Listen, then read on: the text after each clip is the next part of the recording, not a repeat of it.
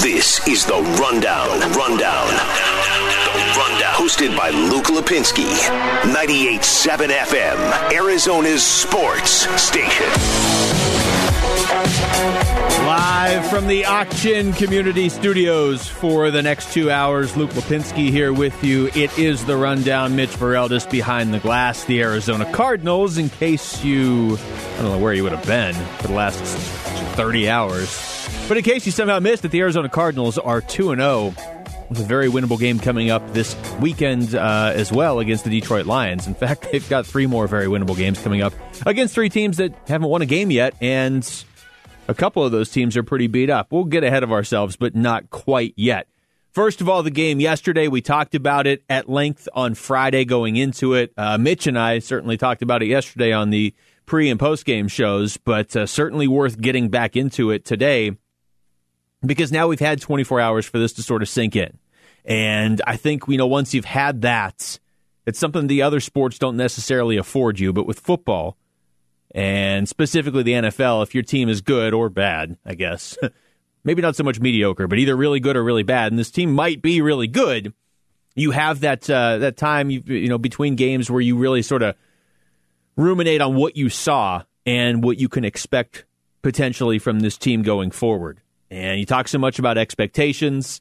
Obviously, those expectations are going up considerably nationally at this point. The Cardinals are not only 2 and 0, but uh, they're just playing such a fun brand of football. And Kyler Murray, look, you can see it, whether you're a Cardinals fan or not. But, you know, if you are a Cardinals fan, imagine for a second if you weren't. And Kyler, or imagine, here, we can do this since he's here. Imagine if Kyler had gotten drafted by somebody else. Now, nobody like the Seahawks or the 49ers or anybody like that, but if Kyler Murray was the quarterback of the, I don't know, the Titans, wouldn't he kind of be one of your favorite players? You know, you'd still you'd still like your your team, and obviously the guys on your team are going to be your favorite players. But then looking around the league, you're watching Red Zone or you're flipping through the uh, the NFL Sunday Ticket on the weekend. You're like, oh, uh, Kyler Murray's team's playing. I got to watch them for a little bit because on any given play, he's got the arm strength to chuck it down the field, or he might just take off and run 20 yards for a touchdown. Now it's more entertaining, certainly with him on the Cardinals a, because he's got weapons now. B, because he's got a, an offensive minded head coach. And C, you know what? It's nice to have one of these guys here for the first time in a long time. It never never seems like with uh, with with the teams in town that we just have a guy that is a true bona fide star in his league. They got Devin Booker. We've had players, don't get me wrong. We've had them in, with each of the, the four uh, Major Valley sports teams, and we've had them with certainly with the other uh, teams in town as well. But you're talking about a guy like Kyler Murray that he's probably going to be on the cover of Madden someday. Well, maybe not because they still think he's a 77 rated player. But if uh, whoever puts together the ratings for Madden ever watched Kyler Murray play, A, he'd have a much higher rating than he has. And B, he's just, he's got that sort of cachet where he's good, but he plays a slightly different brand of football and and his team's winning now. I mean, here's the thing. He was playing this brand of football last year. Now he wasn't he wasn't as polished, and we're going to look back next year and say, yeah, he wasn't even as polished in year two as he is going to be in year three, certainly. But he was still playing the exciting brand of football last year. The Cardinals just weren't winning. Now you're two and zero. Oh. You took care of business against the team you should beat, the Washington football team. You know, we, we go into the games and we're like, well, I mean, we don't know that much about them, I guess. It's only been one game. They they won their game against Philadelphia. Chase Young had a sack and a half. He's probably going to be defensive rookie of the year this year. As a team, the Washington football team had eight sacks. By the way, I can't wait till next year when they have a name. I'm so tired of saying the Washington football team. I'm not. You go like it? Go football team. Uh, first of all, they don't even look like a football team. So it's I'm not even sure you can call yourself the Washington football team. You should just be Washington. I mean, I think they do have a bit of a defense against the Cardinals because they probably should have been shut out yesterday, and they still put up 15 points. Yeah. Yeah. And they got in the red zone a lot in the second half, and that should not have happened. That's true, and that's something that the Cardinals and I'm sure Cliff Kingsbury and Vance Joseph are hammering this point home. You're not, there's no taking the foot off the gas.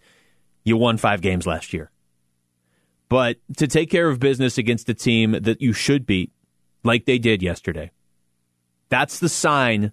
That's one of those things you have to check, right? It's one of the boxes you have to check if you're going to be a playoff team, if you're going to be a truly good team in this league, if you eventually want to be a great team.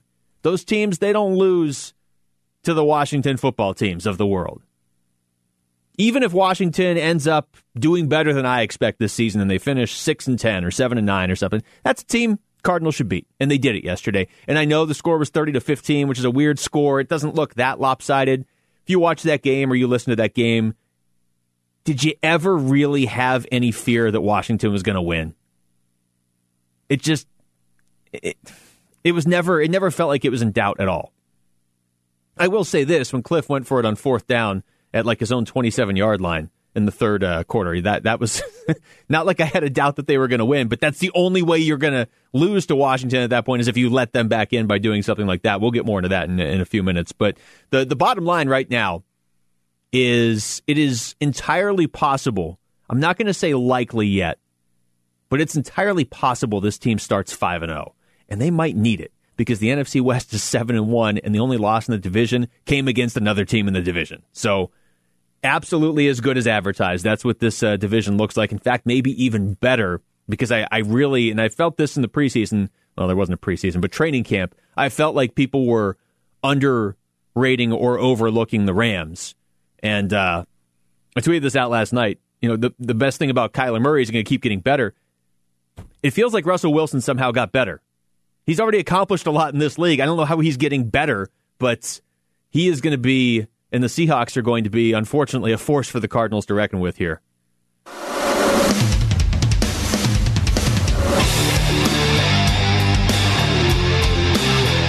right, specifically with Kyler Murray, Week one, he was a major reason they won the game. Didn't really have the stats, but again, Cardinals fans appreciate what they saw, and you you just sort of had the sense that whenever he needed yards, if he couldn't throw to DeAndre Hopkins in the second half against the 49ers, he just ran for 10, 11, 12 yards at a time.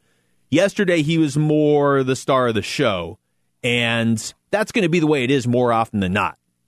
We were talking uh, at the start of the season. We did predictions for ArizonaSports.com, and one of the questions that uh, the web department gave us was which player on the team is is most likely to meet the expectations laid out there for them. And my answer, I think a lot of probably a lot of the hosts' answers was uh, was Kyler Murray, just because there's all these different ways the Cardinals can attack you with their offense, but it, it's always going to start obviously with Kyler Murray and it's going to run through Kyler Murray. This is not a team where it's like, we're going to get by with our defense and our quarterback handing off to the running back. This team is built around Kyler Murray, obviously. And through 18 games now as the quarterback of this team, I mean, this is, it's got to be the most exciting offense I can remember the Cardinals having. I mean, correct me if I'm wrong, but I know, I know, I know back in the uh, in the day they had when you had Anquan Boldin, Larry Fitzgerald, that was a, that was a very good offense, maybe a better offense. But this one, it just feels like on any given play, they could break off a 50 yard touchdown. Like you don't want to miss them when they're on offense, right? If you're watching, if you're watching the game with your friends and you're like, okay, I'm going to get up and grab food or whatever, but you, you can't when they're on offense. You can't because you don't want to miss what Kyler Murray is going to do, or you don't want to miss what DeAndre Hopkins or any of these guys are going to do on offense. Fortunately, the defense is playing pretty well also, but uh, on Kyler Murray specifically, this is uh, Cliff Kingsbury just talking about how Kyler's already taking that next step here in year two. The um, playing time last year was was invaluable to be able to get as many snaps as he did and see all the different looks and play all the different teams.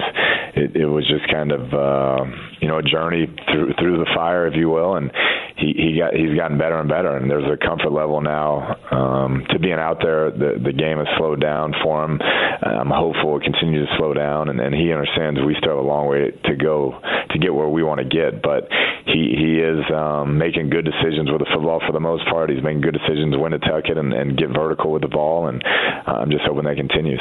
Yeah, I mean he's a supremely talented player, obviously, and when you go number one overall, that's there's a reason for that.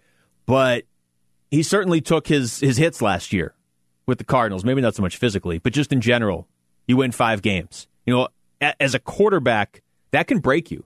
Last season was tough. We kind of lose sight of that because the season before was unbearable. So last season we were like, hey, five wins, this is kind of cool. We almost feel like an NFL team now. And you could see where this this group was going. But when you're a quarterback that's used to winning all the time in high school and winning a lot in college and being successful at every level you've played, and now you're the quarterback of a team that's won five games, that can mess with you. Not everybody, but it can mess with you. It can either, you know, it can rattle your confidence. It can make you try and do too much. It can mess with you in a lot of different ways. It didn't mess with him. If anything, it made him better. You heard Cliff Kingsbury say it right there. If anything, it made him better. Herm Edwards on with Doug and Wolf this morning. I love that they're still having Herm on. Because Herm, to me, is, is one of the greatest personalities in all of sports, but he obviously doesn't have a football team to coach right now with ASU. Hopefully soon. But uh, they're still having him on, and it's great. And, and you know, right now you're asking him about Kyler Murray, and, uh, and he talked about Murray's ability to run, which was on full display yesterday. The unannounced play, because you can't practice against it you know that's the one you don't practice against. So you don't see it until it happens, right? so you okay, here we go. Or you can, you know, every run is different when they leave the pocket. It's not like, well, he's going to run this way when he leaves the pocket. I mean, you see it the prior week, but when you get there, you're, you know, I, I remember when we were at Tampa, we had pretty good defense, and Culpepper was in the league then uh, with the Minnesota Vikings, and we used to cage rush him. In other words, what we would do, uh, we would never allow him outside of the pocket. Yep. Call it a cage rush. Keep him in the cage, and then we'd have a lurker sitting right in the middle, right about three yards away from the line of scrimmage. And when he broke the pocket, his job was to tackle him. Now, you know, a lot of times he missed, but from, but a lot of times he got him down too. Yeah, I just I know we're going to talk about this a lot over the course of the season and really for a while, but uh, I don't know how you defend a guy like Kyler Murray. And watching these games now, these first two weeks of this season, and you know, even the last two years, I would say prior to this, you see how just how different a team that has a Kyler Murray, a Lamar Jackson, a, a Patrick Mahomes, a Russell Wilson. I'm not putting Kyler in that category yet, but the teams that have the dynamic quarterbacks that can just completely take over a game with their arm or on the ground it's just such an edge over these other teams. It really is. I don't know how I don't know how a team's going to beat Seattle unless they have Kyler Murray or Lamar Jackson or Patrick Mahomes or somebody like that. It's just it, it's obviously it's always going to be a huge advantage to have a, a good to great quarterback. I know that's a very obvious and basic statement, but it's something different. This this just new age of quarterback that can beat you with his legs, beat you through the air, and doesn't make a lot of mistakes. We've seen like occasionally we've seen a player, a quarterback like this come through the league in the past, but now we've got like five, six, seven of them, and those teams, those teams are all going to make the playoffs. I think.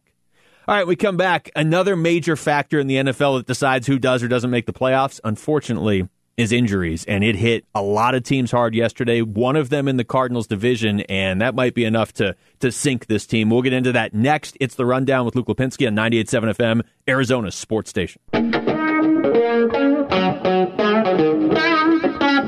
Since we have started the show, Adam Schefter tweeting out, it is an ACL for Solomon Thomas of the 49ers. Um, Mitch, I hate to bring this up with you right here, but the two teams that have been hit hard, hardest by the injury bug in a season, only two weeks in, where it just it felt like yesterday was miserable. So many big players went down before the Cardinals game even started. But the Broncos and the 49ers, I don't know how you two teams are even going to field a full roster by about week eight if this continues. Yesterday's injuries completely overshadowed the fact that Von Miller is still out for the year. That was before even the first game of the season. Yeah. And the O lineman that they're paying a lot of money, Ja'Wuan James, he opted out. So they're in a bit of trouble. well, yeah. I mean, you lose your quarterback. You they lost Jerry Jeudy at one point yesterday. Courtland, Courtland Sutton's Sutton has- out for the year. Yeah. So Just yesterday alone, sorry to interrupt, five ACL injuries knocking players out for the year. are you, are you counting Solomon Thomas too? Solomon Thomas, Nick Bosa, Courtland Sutton, and I'm blanking on the other two. Saquon Barkley. Thank you. And now I'm forgetting the other one. I, I think I only know four. Um, it's as if I that's think- not enough. I think it was the Ravens corner. Uh, okay, okay. If I'm not Um, mistaken. Yeah, I was just looking at offense. Well, I guess Nick Bosa is not offense, but I mean, Parris Campbell left the Colts game with a knee injury. He's out indefinitely. Christian McCaffrey, ankle, uh, sounds like a high ankle sprain. He's out four to six weeks. Drew Lock, shoulder for Denver.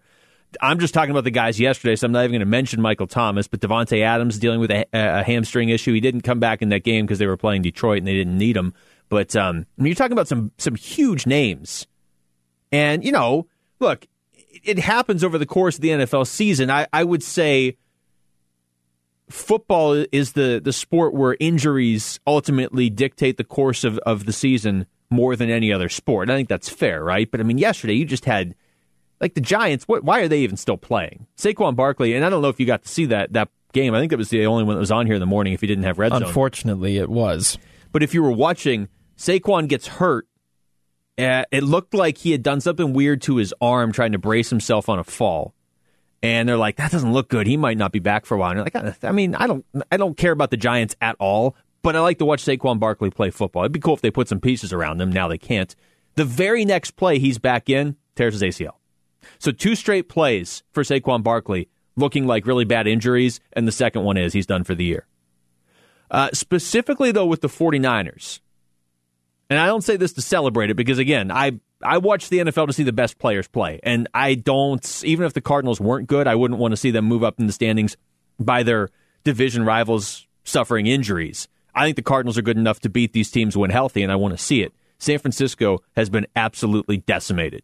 Nick Bosa's done for the year. Tevin Coleman is doubtful for this week's game. Jimmy Garoppolo is questionable. I actually think they can get by without Garoppolo. I think Nick Mullens is, is I think Nick Mullens is an average quarterback. I think he's probably better than some of the really bad starters in this league. As I've said before, I think Jimmy Garoppolo is slightly above average. Like if you're San Francisco, you want Garoppolo, but I think of all these injuries that I'm reading off, Raheem Mostert doubtful for Thursday. Solomon Thomas done for the year, I would assume. I'm not a doctor, but torn ACL. It seems to sideline everybody else for the year. George Kittle is still out. This is all just one team. That's your starting running back, your backup running back, your starting quarterback, your number two overall pick in the draft last year. Dee Ford is also out. Solomon Thomas is a pretty big piece of your defensive line. George Kittle's maybe the best tight end in football. That's all on just the 49ers. And they still beat the Jets by 30 points. Well, the Jets are an embarrassment to football. Let's be honest. I mean, San Francisco could have sat their entire offense. They still would have beat them. Where, how bad? I'm trying to put it in context. I mean, among the, the just truly awful teams we've seen in, let's say, the last five years, this year's Jets team has a chance to be right up there. I don't think they're going to go 0 16 because that just doesn't happen unless you're Cleveland. I think it's just funny that all the experts seem to overlook the Jets when picking that one team that's destined to go 0 16, and all the experts picked Washington and Jacksonville, and they both knocked that out of the park in week one. Yeah, yeah, I mean the Jets are definitely worse than those two teams. It's going to be really weird for them picking first. And I would assume they're going to have to take Trevor Lawrence if they're picking first. But you just took Sam Darnold 2 years ago, and I don't really think it's his fault they're this bad. Now, I understand. I mean, look, we live in Arizona. We just took Kyler Murray one year after taking the quarterback in the first round, and it's worked out very well. I understand if you're the Jets and you're picking first overall and you're looking and saying Trevor Lawrence is there, you're going to have to take him. But they've got a lot of issues, and uh, Fortunately for the Cardinals, they get them in a couple weeks. I don't think those I don't think those issues are going to be resolved by then. But specific to the 49ers, as I said, the everybody in the NFC West is a combined 7 and 1. The one loss is of course San Francisco to Arizona. But that team went to the Super Bowl last year. They were leading in the second half of the Super Bowl. You know, the the Super Bowl hangover that's supposed to hit teams that get to the Super Bowl and lose. I don't know if that's fair to put that label on them in this case because everybody's hurt already. So we'll see. I, am not writing the 49ers off by any means. They're going to have to get Kittle back soon, though, and I do think if they want to make the playoffs, they probably need Garoppolo in there, and then they're going to have to get some of these running backs uh, back, unless they want to play the Jets all season, just 16 times. But uh, in a division where the other three teams are two and zero, oh, this that might be the team that drops out. I do think three teams are going to make the playoffs out of the NFC West. It's possible, I guess, four could. Um, but San Francisco's got some major issues now.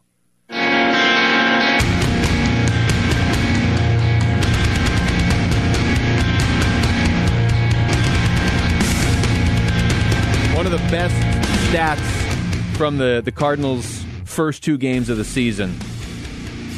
The offense gets so much hype, and then you you know you'll look and you'll say, okay, Chandler Jones has a sack. The team has seven sacks through two games. They had the the big block punt in game one. They forced the uh, the fumble on the punt yesterday.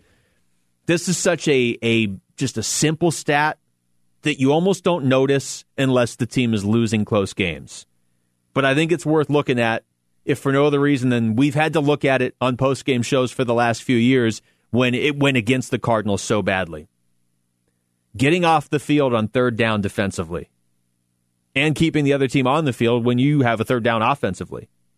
The Cardinals, when they have the football this season, they're 14 for 31 on third down, 7 for 17 uh, yesterday, and 7 for 14 against San Francisco in week one. By the way, they've played a really good defense, and I, I do think Washington potentially has a decent defense. Their offenses. uh, but opponents. So when the Cardinals are, are their defense is on the field trying to get off the field, you know, you, you hold the other team, you get them to third down. How many times just last year did we see the Cardinals defense get a team to third down and then let them convert? And then you're back out there again, and you're just staying out there. This season, opponents against the Cardinals are six for 23 on third down. That's how you do it. That's one of those smaller. It's like it's not a small stat, but it's not something that they talk about a lot on TV, or you're gonna you're gonna talk about a lot during the broadcast. But it's a major reason to be encouraged about what this team is doing. There's a lot of them right now. I get it, but that's that's that's a big one. It's a big one that kind of flies under the radar, and we'll see if they can keep it going. They should be able to keep it going next week and the week after and the week after at least. The uh, the defense making a difference for this team, even if it's a little bit more um, quietly than they have in the past, is is one of those things that you look at and you say, okay, this uh, this probably should be a playoff team. Not just because of who their next three games are against, not just because Kyler Murray can do damage to pretty much any defense if he plays the way he's been playing, not just because you got DeAndre Hopkins. I mean, we're, we're almost a half hour into the show today. We haven't even talked about DeAndre Hopkins barely. But it's that it's that defense that is just kind of holding the other team down, not really giving up a whole lot right now. Sort of playing honestly to the potential that we thought they should play to last year, and and I guess maybe even to a certain extent the year before. The, the year before feels like a thousand years ago, and and I'd like to keep it that way. But when you have a defense that's going to be out there making plays, Haason Reddick We'll hear from him later on in the show. He's contributing. Chandler Jones doesn't have to do it all himself this year. And that's when you know you have something special. I don't care how good the defensive player is. If he's the only one on your defense really consistently doing anything, you're not going anywhere. I mean, we've seen that. Chandler Jones should have been a defensive player of the year candidate each of the last two years and at least had his, his, uh, his name in the hat each of the last four years. Cardinals didn't do anything. Now, he doesn't have to do quite as much, although, again, if there's a strip sack, he's there. He's either recovering it, forcing it, or both. But now you have these other guys. Jordan Phillips looks pretty good. Nine and a half sacks last year, big strip sack yesterday. Got these other pieces that can that can make a difference on defense, and it's very evident so far through two games. All right, when we come back, any concerns with this Cardinals team? And I do want to talk about that fourth down play Still can't figure out what the Cardinals were thinking yesterday, and it worked. But bigger picture, any concerns you have as they go forward and start to play some of the the top teams in the NFL? It's going to be about a month before they do, but that Seattle game is starting to loom large already. That's next. It's the rundown with Luke Lapinski on 98.7 FM, Arizona Sports Station.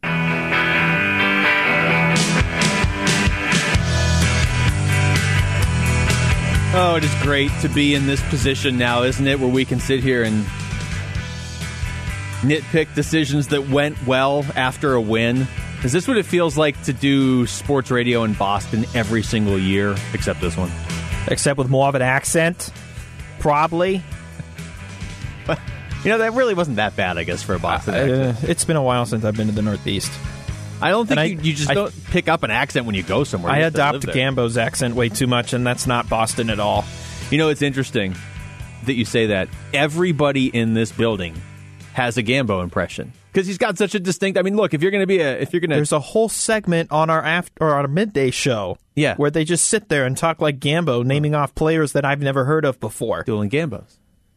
It's it's it's the highest form of, of flattery, right? I mean, if you're going to talk for a living on the air, you want people to remember you. Look, not for nothing. But that's the second part I was going to say. Everybody here has a Gambo impression. Not all of them sound like Gambo. Yours is not bad. There are some people. I would though. I would imagine a lot of impressions don't actually sound like the person you're impersonating. Well, and that, but that's one of them where it's like if you if you can't get that one right, it's going to sound really wrong. yeah.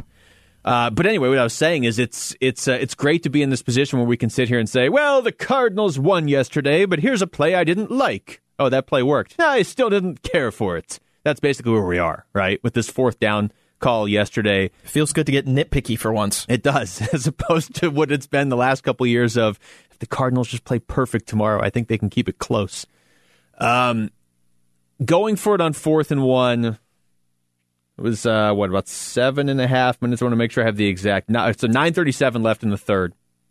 Up twenty to nothing, at their own twenty-seven. That right there, I don't. I don't even care what the play is. I don't like it. I like that Kingsbury is aggressive.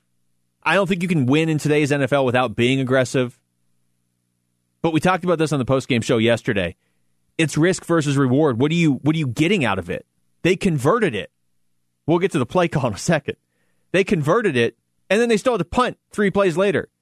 If you don't convert it, I still think you win the game yesterday. I don't think that would have like ended it. They were up twenty to nothing. But if you're watching that game yesterday, you know the only way the Cardinals are losing at that point is if they let Washington back in the game. Philadelphia let Washington back in the game the week before. Philadelphia up 17 nothing, they lose 27-17 and Washington really didn't look that good doing it. Philadelphia opened the door and credit Washington, they took advantage. Yesterday the Cardinals never really opened the door other than to your point Mitch in the in the fourth quarter. They definitely took their foot off the gas uh, defensively a little bit. But if that play goes wrong yesterday, Washington's right there. Let's just say they score, they make it twenty to seven. Be starting at uh, you know within the Cardinals thirty, so it's possible they would have scored right there. That's the only way they were getting back in. That's why I don't like it because it's not like you're going for it fourth and goal at their goal line, and if you if you make it, you're getting points, or you're going for it like the Chargers yesterday in overtime. But they had a fourth and one and instead they punted back to the Chiefs, and that's it. you give the Chiefs the ball. So I understand there are certain times you want to go for it. Right there, you're not getting anything out of going for it.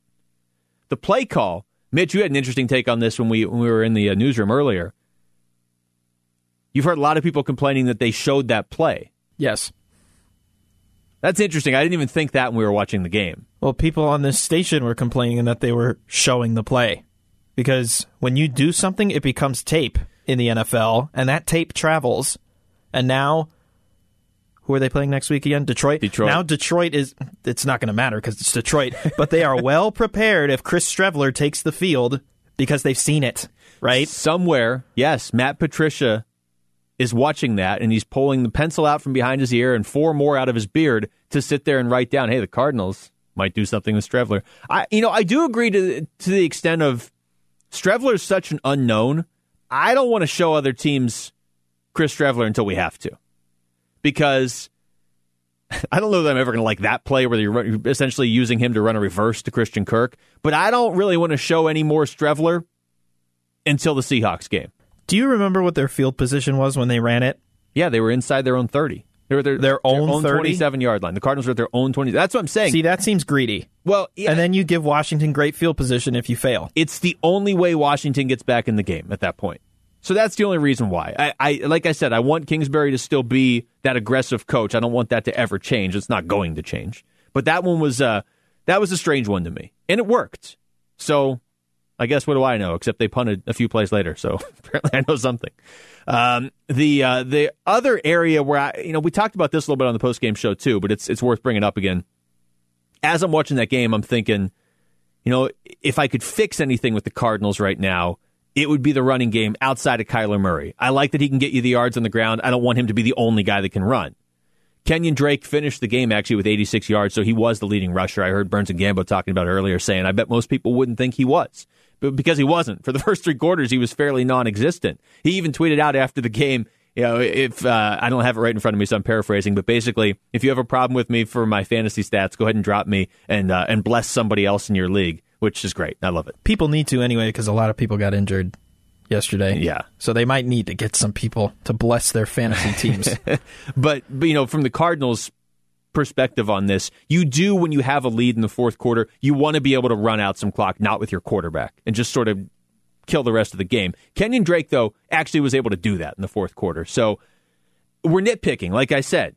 A lot of things are going well right now. They're not going perfectly by any means. There's a lot of room for them to improve, which is really the perfect situation if you're a head coach because you're getting the wins, but you can still point and say, hey, fix this.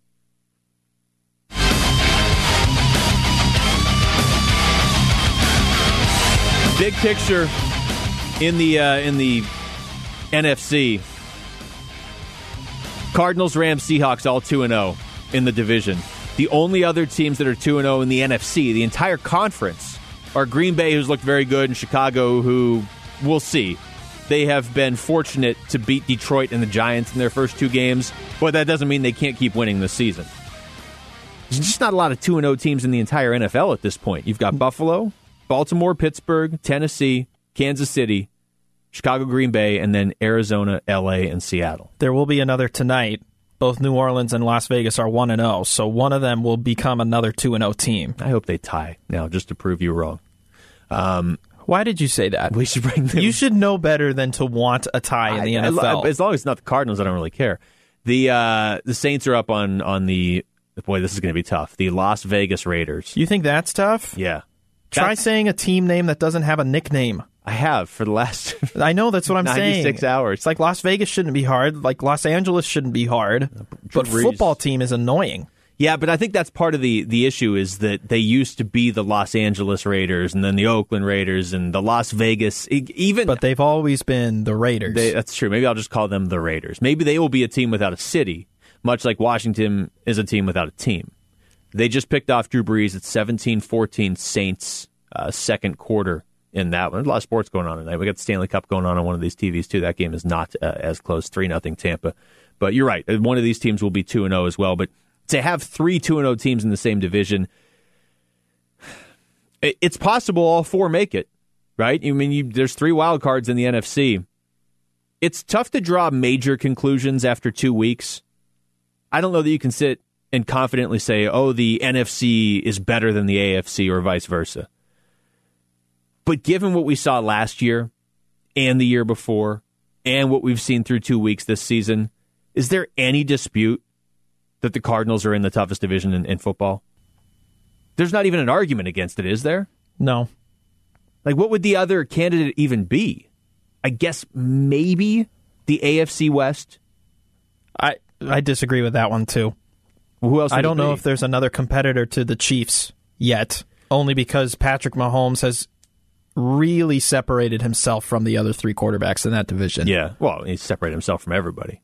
But in general, I think because the competition is a little more balanced, and it pains me to say this, but the NFC East oh, is actually the worst. That's my point is they're all terrible, but it makes it competitive enough so somebody has to win that division. Yeah. They're not going to be good, but Dallas, somebody has to win it. Dallas is going to just get uh, handed. They're, they're the new New England where they just get gift wrapped a spot right into the playoffs every year, although New England was a lot better than Dallas uh, is this season. Um, real quick, this is Cliff Kingsbury talking about the uh, division and the fact that they are very aware of what's going on around them. We knew coming into the season that you know it's it's hard to take even one step up in this division, and um, those teams are, loaded and playing at a very high level, and it, it does make it exciting as a competitor because you know you're going against the best guys at least you know seven eight times a year, and and um, you better bring your A game, and it's lining up that way. So we know um, it's going to be a heck of a, a battle in that division, and, and we we got to work our tails off each and every day to, to have a chance. That's why that game against the 49ers was so big. You're going to have to go at least three and three in the division, and and certainly even better than that if you want to win the division. I, I still think the ultimate goal for the Cardinals this season is make the playoffs. Uh, I'm going to be disappointed if they don't make the playoffs. If they go 10 and 6 or 11 and 5 even, it's crazy. And they don't win the division because Seattle's 12 and 4. I'm not going to be disappointed in the Cardinals at that point, but they do need to make the playoffs with the start they've had, the injuries around them, and it, the schedule that they have now these next three weeks. When we come back, mention Haason Reddick making plays for this team in each of the first two weeks. When we come back, we'll hear from him. It's the rundown with Luke Lapinski on 98.7 FM, Arizona Sports Station.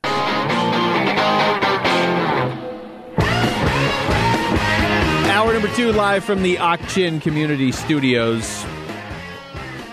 Halftime, as you just heard with Mitch right there.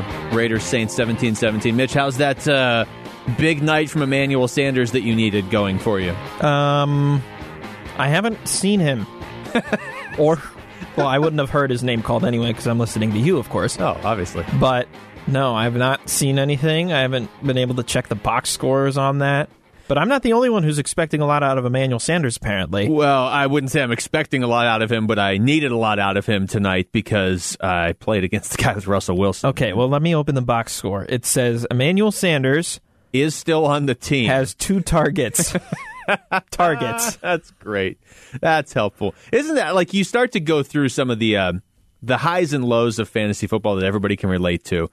One of them is playing against a guy like Russell Wilson yesterday, and it's the worst when it's on Sunday Night Football because all day you're like, yeah, I'm in pretty good, pretty good spot here, and then Wilson goes out there and throws five touchdowns. And I'm not even sure the Patriots were there defensively. There's that. Uh, there's what everybody I think experienced yesterday of you lose one of your best players, whether it was Christian McCaffrey or Saquon Barkley, or you lose guys you're counting on like Parris Campbell early in the game, so it's just a zero basically. And then there's this one that you're experiencing right now, Mitch, and I'm there with you, and I'm sure there are others. Emmanuel Sanders, basically the second best receiver on the Saints. Their number one receiver is out, Michael Thomas. So you figure, hey, you know, it's not a given that Emmanuel Sanders is now the number one receiver on the team, but you figure he's going to be productive. You need some points on Monday Night Football. And then by the end of the second quarter, you're on Twitter trying to find out if they traded him. Tre'Quan Smith, incidentally, is apparently the guy that is the Saints' number one receiver now Here's why I'm frustrated, though. because he has no catches and it's half. No, because I also had Michael Thomas Okay. as my first round pick. Well, they've got you the same amount of points. Exactly. And you know how many points I have up to this point? 142.43. And I'm losing. Yeah, well, that's uh, you know what you. I know use? that's fantasy football, but you could use some production from uh, Emmanuel Sanders. Is what you could use. he has Josh Jacobs. So either way, I feel like I'm going to lose. No, down yeah. by 20. no. It's, See, not, it's not going well. For Fantasy you. football doesn't make sense. It does not. It is certainly of all the fantasy games the one where the most luck is involved, mainly because of the injuries, like we saw yesterday. Uh, to the Cardinals, who are are navigating through these first two weeks about as well as you can. I mean, they've had injuries as well, but uh, if you're looking at this team right now and you're saying, okay, two and zero, that's great. Washington might not be very good, but San Francisco is. And I understand San Francisco's beat up. They weren't nearly this beat up when the Cardinals played them. The Cardinals played San Francisco with Nick Bosa and certainly with Raheem Mostert. And, I, and look, I know George Kittle got hurt by about halftime of that game, and they didn't have Deebo Samuel. That's life in the NFL. The amount of injuries the 49ers have suffered now through two weeks, that's not life in the NFL. That is, I, I don't know what I don't know what's going on with them. Uh, that's just terrible luck. But regardless, Cardinals 2 and 0, and yet you look and you say, okay, this is not a, a dominant team yet. What can they fix? I mentioned this earlier. If you're Cliff Kingsbury, I mean, this is really perfect for you as a head coach because your team is winning, and yet you can still point to tangible things at practice during the week and say, you got to get better here. We got to improve this.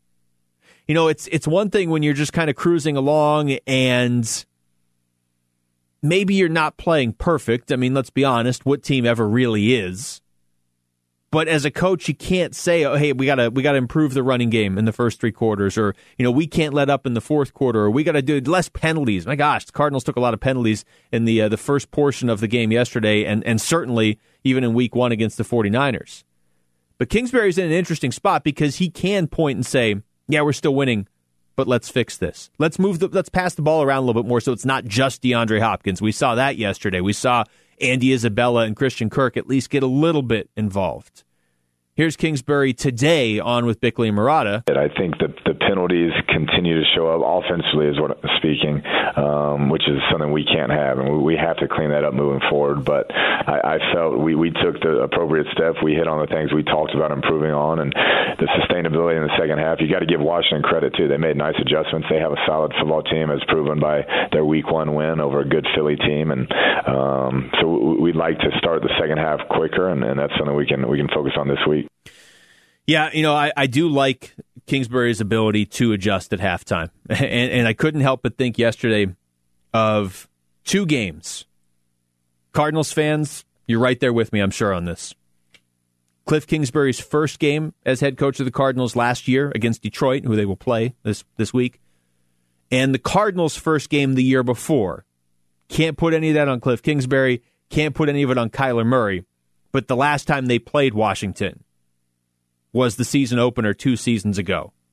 And I get it. I mean, I did the pre and post game shows for all the games that year, and we basically all vowed at the end of that season, we don't need to talk about this season anymore, the 2018 season. But you know what? I'm going to talk about it for a second now because we're in a better spot. And that, that season highlights the better spot that we're in. It did come up yesterday watching them play Washington. It wasn't that long ago, the last time they played Washington, just a little over two years ago. And, you know, it's a little bit different because you're running a, a different defensive scheme and everything. But basically, the 22 guys that they started against Washington two years ago and the 22 guys they started against them yesterday 11 on offense, 11 on defense only eight of them were the same. Only eight. And the eight that we're talking about, I mean, we're talking about Larry Fitzgerald, DJ Humphries, Patrick Peterson, Budda Baker, Chandler Jones. I mean, guys that you will take. But it really just shows how much they have turned this roster over and they needed to to distance themselves from that 2018 season. Sam Bradford was the quarterback last time they played Washington. Robert Nkemdiche was starting. I mean, it better feel like 100 years ago. But again, it only feels like 100 years ago when you're winning. Uh, you can turn the roster over and not get any better. They have turned this roster over and made significant improvements. And yes, it all starts with Kyler Murray and the willingness to make that pick at number one overall a year after you took a quarterback in the first round. But that's not the only thing. It's not just Kyler. But yeah, still, still certainly things to look at and to improve. Um, and, and Cliff Kingsbury has been pretty consistent about that through the first two weeks. Here's one more from Cliff before we hit the break? I think that's that's as coaches that's that's the frustrating part and the exciting part that there is that much room for growth, and you you also have to take into consideration that it's only the second game of, of doing it live and doing it, you know, the the real thing. There wasn't preseason, there wasn't off season, and so we'd like it to be sharper. We'd like to execute at a higher level, but we're, we're hoping it comes with time, and, and the effort is definitely there, and you can build off that. Yeah, it's uh, it, it's a great place to be through two games. Look, the downside is that the, the, NFC West is not a great place to be through two games, but at a certain point, you just take care of what you can take care, and you can control what you can control. I, I love the tweet by Kyler Murray yesterday where he just tweeted out one and zero, oh. and he did it after game one too, and half the comments back to him yesterday were like, "Oh yeah, we get it. You're doing this every week. You're one and zero oh this week. That's all you care about is just this week." Which I believe it with Kyler Murray. That that mindset that that guy has, he had it last year when they weren't winning. He hasn't really changed a whole lot in terms of his demeanor now that they are winning, which is a great sign for a quarterback because that's going to project to the rest of the team. The other half of the comments are like, you know, you're two and zero, oh, right? like, like the quarterback of the team that is two and zero oh isn't aware that his team is two and zero. Oh. But uh, yeah, I, I really think it kind of gets lost in the shuffle of his ability to just run 22 yards for a touchdown at any given moment. Or if they need 11 yards and the pass isn't there, he'll just run 15 yards. And that arm strength and his ability to, for the most part, avoid getting hit. Lost in the shuffle of, that, uh, of all of that is Kyler Murray's demeanor, which is going to be big if they really do get to 3 and 0, and 4 and 0, and 5 and 0. If they get anywhere near that, even if they come out of this stretch 4 and 1, when you have a, a quarterback with the demeanor that Kyler Murray has, and you have a guy like Larry Fitzgerald that's not going to take anything for granted because he's been in this league for almost two decades and he's been to the Super Bowl once. You have leadership like that that's not going to let guys be like, oh, we can let up this week. It's the Jets. We're 4 and 0. It's not going to happen.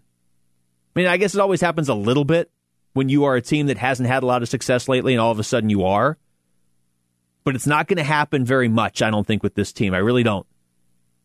I mean, I'd, I'd love to. I'd love to test the theory, right? I'd love to be four and zero oh going into that Jets game, but I just think, just the way Kyler naturally is off the field, and the way Larry Fitzgerald just commands attention in that room, no matter which players are playing alongside him. And look, DeAndre Hopkins has been outstanding for his entire career. He's never won anything either. It's not his fault. I don't think those guys are going to allow this team to let up. for a whole game or two whole games or whatever. I know they let up in the fourth quarter a little bit yesterday. It, it, that's growing pains with a young team. But uh, I don't think collectively they're going to be doing that much as a team because of the guys they have in leadership positions like that. I don't think Cliff Kingsbury is really going to take much for granted either. He's coached 18 NFL games. All right, we come back. Play a little fill in the blank. Mitch, what was the you celebrated the the touchdown in the the Monday night game and I thought it was Emmanuel Sanders. It wasn't even a Saint. I have Darren Waller on another team. Okay, get it together back there. All right, we come back. We'll play fill in the blank. That's next. It's the rundown with Luke Lapinski on 98.7 FM, Arizona Sports Station.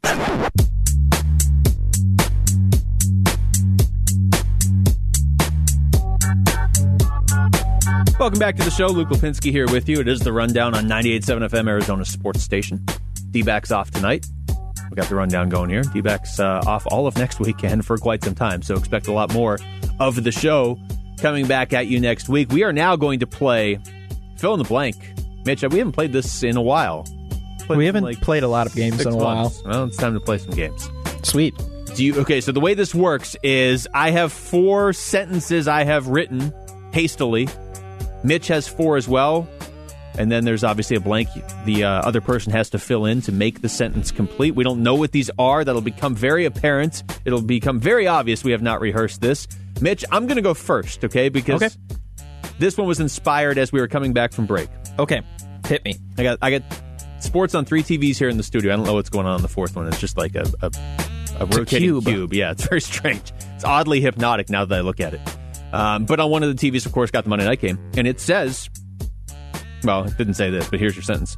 The first word that pops into your mind when you see Bill Belichick enjoying a delicious Subway sub is blank. Practice. Kidding. Oh, that was the first word that popped into your mind. So that's well, it. I mean, when I see him just enjoying his sandwich on his bench, I think to myself, "That's nice." I'm waiting. You for, know? Yeah, I, I, I feel like they're going to put out a sequel where he's just feeding ducks or something. That's he looks like he's one step Did away. You see the one before ducks. it where he just rips off the dude's sleeves? No, I haven't seen. It. Yeah, that. oh, that was the precursor to this one. Well, see, what's weird about this one is I have no audio, obviously, on these TVs. So I look up and it's just Bill eating a six-inch sub. So I remember soothing, soothing would be. I remember all the tweets going around showing pictures of Bill Belichick's doing a Subway commercial. It was that one. Yeah, I thought it.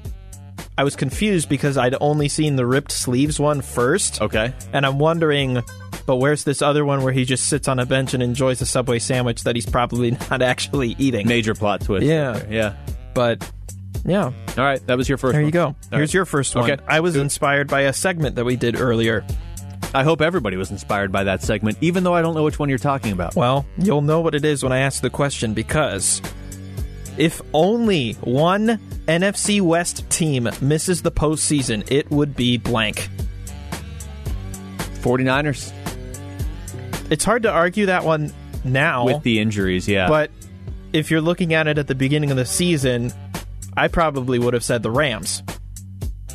Yeah, uh, Jarrett and I got into it um, like two weeks ago. We were filling in on Labor Day, and I was all in on the Rams. This not all in like they're going to the Super Bowl, but all in that they're back this year.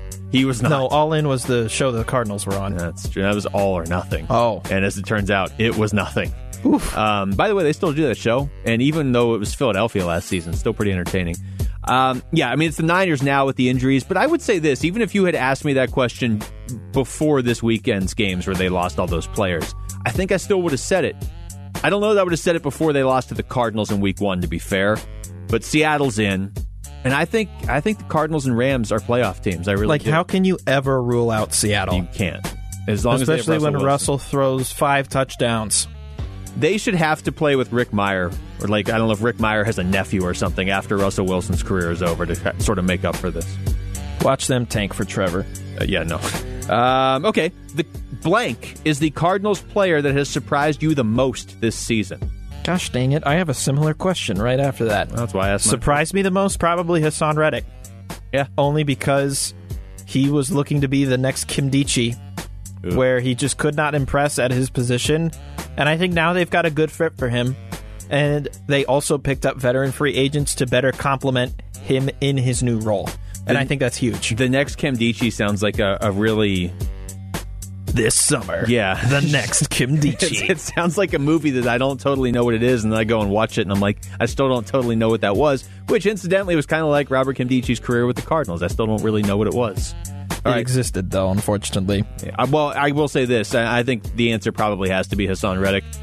I like that he's he's salvaging his career and, and turning it around because Haason Reddick, good guy, has tried hard this whole time. He just, I mean, different defensive coordinator every year up Yeah. until this year. So Yeah. All right. Well, you asked me which Cardinal has surprised you the most.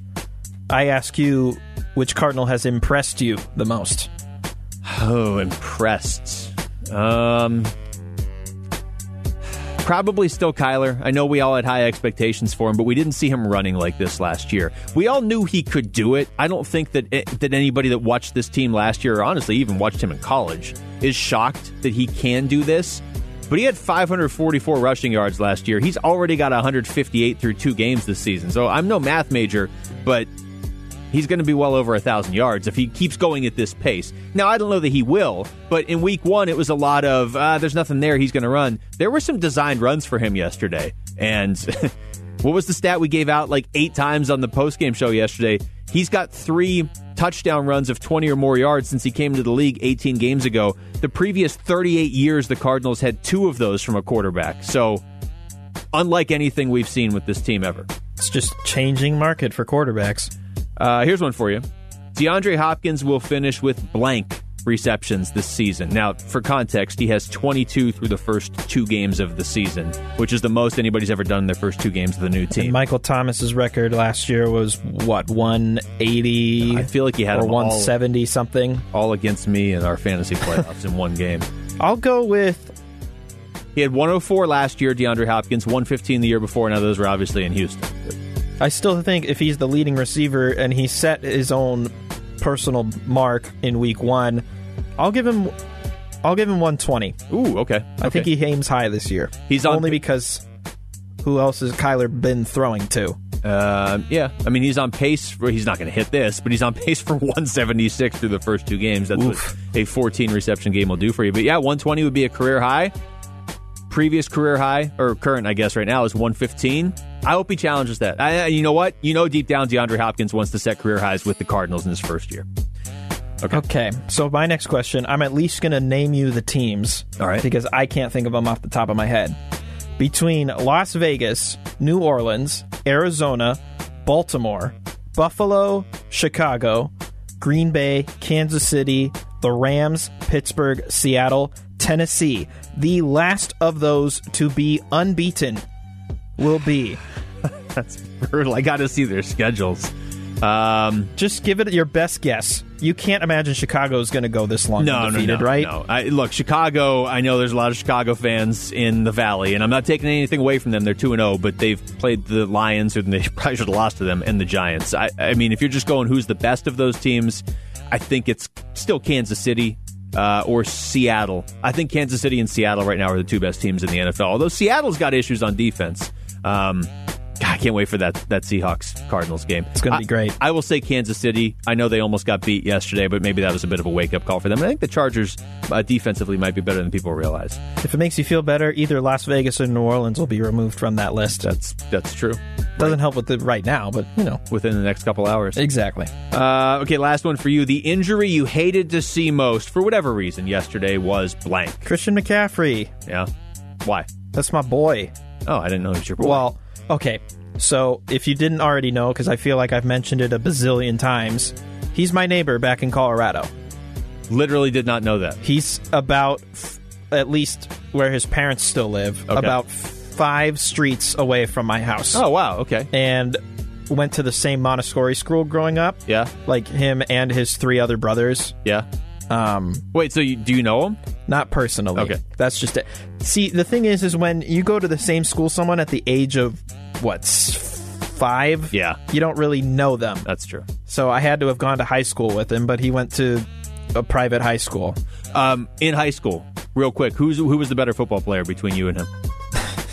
Do you think I played football in high school? Oh, I don't know. That's a compliment. Um, I played marching band. Thank you very much. I will say, for selfish reasons, mine's McCaffrey because I took him with the first pick in our draft. But Saquon Barkley is just as a as a whatever altruistic the the player I wanted to, the player I absolutely did not want to see get hurt because he's just so fun to watch, but he's on such a terrible team. I still got to give some love for both Drew Lock and Courtland Sutton because just watching this Denver team fall apart at the seams is sad. It's but. It's okay. We'll be all right. All right, my last question. And granted, I wrote the question without remembering that baseball has a postseason coming up in a week or so. but what are you going to watch other than football when hockey, baseball, and basketball are all done? Uh, it's a great question, and I would love to give you an answer, but I don't have it yet. Um, yeah, I, I, I, I I'm not really a, a somebody that binge watches a lot of stuff on like Netflix or Hulu.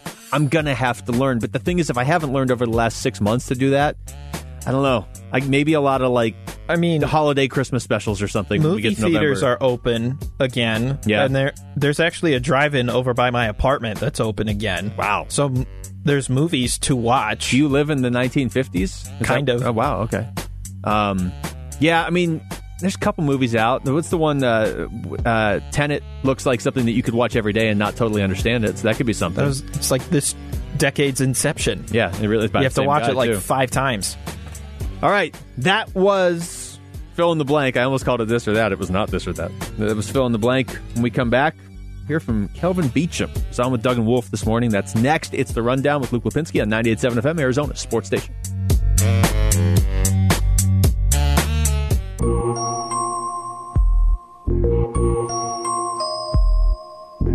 Was looking uh, real quick here before we do top five. Isaiah Simmons, seven plays yesterday, 18 in week one. Steep learning curve, and I don't think anybody blames him. Uh, no pre. What was the, the stat that we heard the other day?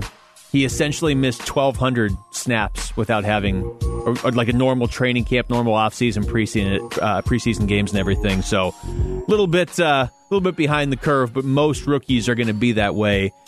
And I only bring that up to say, what is this defense going to look like when Isaiah Simmons does get up to speed and is a factor right now because he, he hasn't been through the first two games and they're still 2 0. All right. 2 0 teams traditionally have a pretty good chance of making the playoffs in the NFL. 0 2 teams, eh, not so much. What is it since 1990? 88% of teams that started 0 2 missed the playoffs. So 12% make the playoffs after starting 0 2. Now, that number might be a little bit higher this year because there's an additional playoff team in each conference. But generally speaking, you start 0 2, probably not going to make it. 12% make it over the last 30 years. So tonight's top five is of these 0 2 teams, I believe there are 11. Which ones are most likely to still make the playoffs? Mitch? I was just looking at the standings Yeah. leading up to this. this sucks. It's a pick. I'm being honest there. Well, I you know I found one I think is going to make it, and I found three other ones I think I can make a case for. My number five team, the, the lot's going to have to go their way. I, you, I'll start. My number five team, the fifth best chance of making the playoffs, even though they're zero and two. I'm actually going to say Detroit. Uh, a lot of that's by process of elimination. Some of these other teams are awful or really injured. I wanted to say Denver. I'll, I'll tell you right now, Mitch, they're not on my list. Look, I wanted to say Denver too, but I they're so beat not up. without their starting quarterback. I'm sorry. quarterback, Von Miller, any receiver. I mean, it, it would have been it would have been them. But go ahead. So my number five, I kind of went back and forth with a couple, but I'm it's a long shot here. I'm going Cincinnati. I mean, granted, they lost both of those games, but Joe Burrow looks really good. Yeah. so far to start this year, and he's got good late game presence, and he's staying calm and composed. Granted, they've lost, but he's keeping them in it. Well, look, I mean, number five on our list, they're going to be a long shot. He, the, the, just, No, you all know- five of these on my list are long shots. Well, 11 teams are 0 and 2. I mean, the, the percentages say one or two of them will make the playoffs this year, if history has taught us anything. And maybe, like I said, I, I would say probably two of these teams make it because you have seven teams from each conference making it. All right, number four. This is another one I don't necessarily think will. The Minnesota Vikings. I just. I, I don't know that Chicago is for real in that division yet. Minnesota obviously has some issues. Kirk Cousins had a 15 quarterback rating yesterday, but I'll say Minnesota at four. I wanted to put Minnesota in the five, but I went a different direction and another kind of a wild card long shot here. I, they just lost their best player too, but Carolina, Yeah. I still think they have an incredible offense now with Matt Rhule leading the way, and they have a quarterback that they really, really like, and Robby Anderson. Robbie Holy Anderson smokes! Yes, That's the problem with some of these teams is like, but they just he just lost McCaffrey for four to six weeks. Uh, number three, they just lost a game they were winning by twenty in the first quarter. I'll go with Atlanta. I think Atlanta of of uh, now we're getting to the point where I actually think these teams are, are still decent. Atlanta, I think, is a an okay team, but and you can't be losing games like that. So Atlanta's my number three team on this list. I agree with you. I will say foreshadowing because Atlanta is in my five, but my number three because I feel like another team is going to get out of the East some way somehow. I put Philadelphia. Yeah. Well, that's a good transition because my number two is Philadelphia. Hmm. I think Atlanta's better than Philadelphia, but the NFC East is horrendous. And We, I think we They're only predict game out of first. Dallas will win Yeah. somehow, and then if there is another team, what Philly or Washington? well, eh. Ugh. honestly, if Atlanta just holds on to a huge lead, Washington's in first place at one and one. right, So yeah, Philadelphia is my number two team just because of the division. makes sense. Okay, my number two.